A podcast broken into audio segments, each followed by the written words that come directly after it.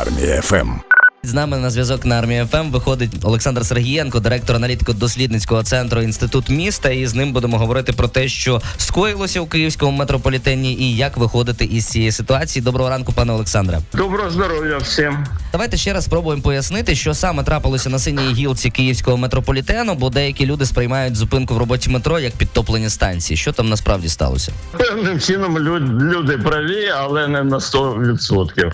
Значить, е, відбулося просідання тунелю. Це встановила експертиза. У нас є таке державне підприємство науково-дослідний інститут будівельних конструкцій. Він дійшов до висновку, що відбулося просідання ґрунту навколо тунеля. Це в свою чергу викликало. Тріщини в тілі тунеля в, корпусі. От через ці тріщини почала просочуватися вода і пісок. Тут слід зазначити, що вода в тунелях це звичайне явище, тому що неможливо забезпечити на 100% герметизацію будь-якої споруди, тим паче тунелю, якщо проходить в водоносних е, шарах ґрунту. Насправді в цьому тунелі через особ... геологічні особливості тріщини з'явилися ще буквально через три місяці після початку експлуатації, тобто в березні 2011 року. Значить, е, в чому по- тоді метробудівці заробили ці тріщини, і тунель благополучно простояв 13 років. Аж от е,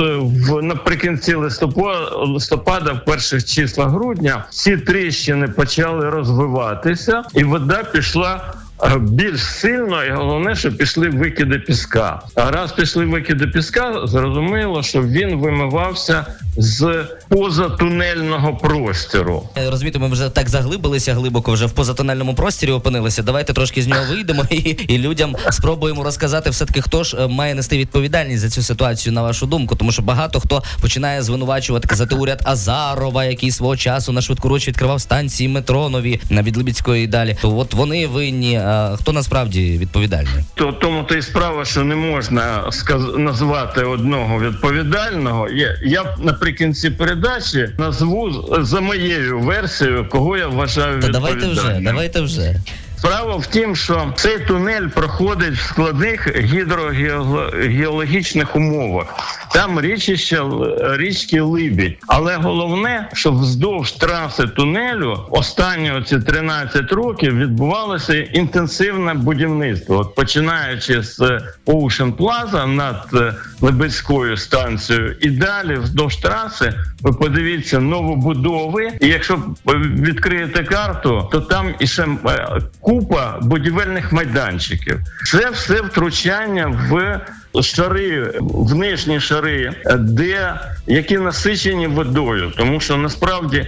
Коли річку Либідь взяли в бетонне русло, то тим самим вода, яка знаходиться в різних джерелах навколо річки, а навколо річки завжди є такі джерела, їй нема куди дітися. Вона починає підніматися. А якщо ще туди забивати бетонні палі і фундаменти, то води вода ще більш шукає собі вихід, і оцей вихід вона знайшла якраз під тунелем метрополітена.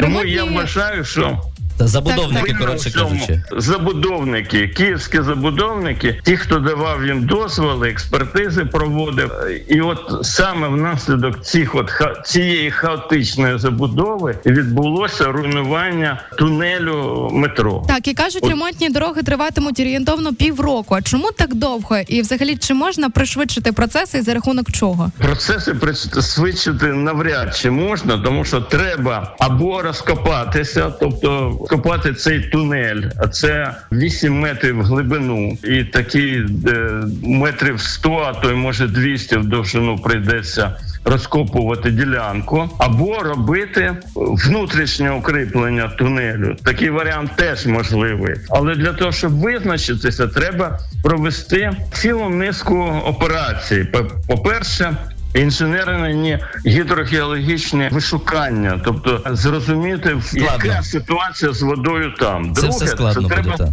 Скласти проєкт, третє оголосити конкурс і визначити виконавця, і лише тоді переходити до робіт.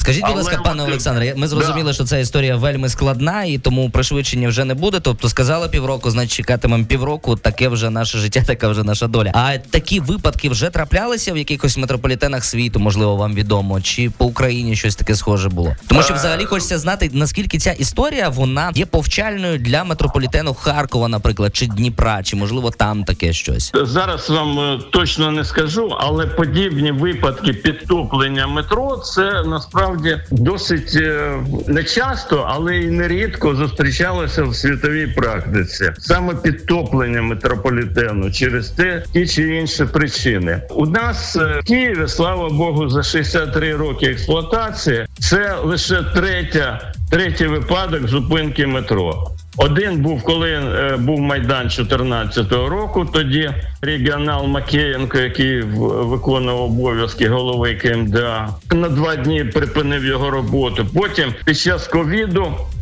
Два слишком місяці не працював метрополітен. Оце лише третій випадок. Ну під час війни, аварійних- по-моєму, так само не, не, не їздив метрополітен якийсь час на, Да, початку широкомасштабного вторгнення. не було випадків, Так. слава Богу. Ну а для Дніпра і Харкова, для їхніх метрополітенів, наскільки ця ситуація є повчальною? Там ситуація, наскільки я пам'ятаю, в Дніпрі там взагалі кам'яністі гру- ґрунти там просто рвуть породу, і там навряд чи можливо таке просідання і внаслідок просідання підтоплення. В Харкові не скажу, яка ситуація, але зрозуміло, що всі метробудівці, метрополітенівці будуть уважно вивчати досвід Києва і робити відповідні ко- коректировки в своїй роботі.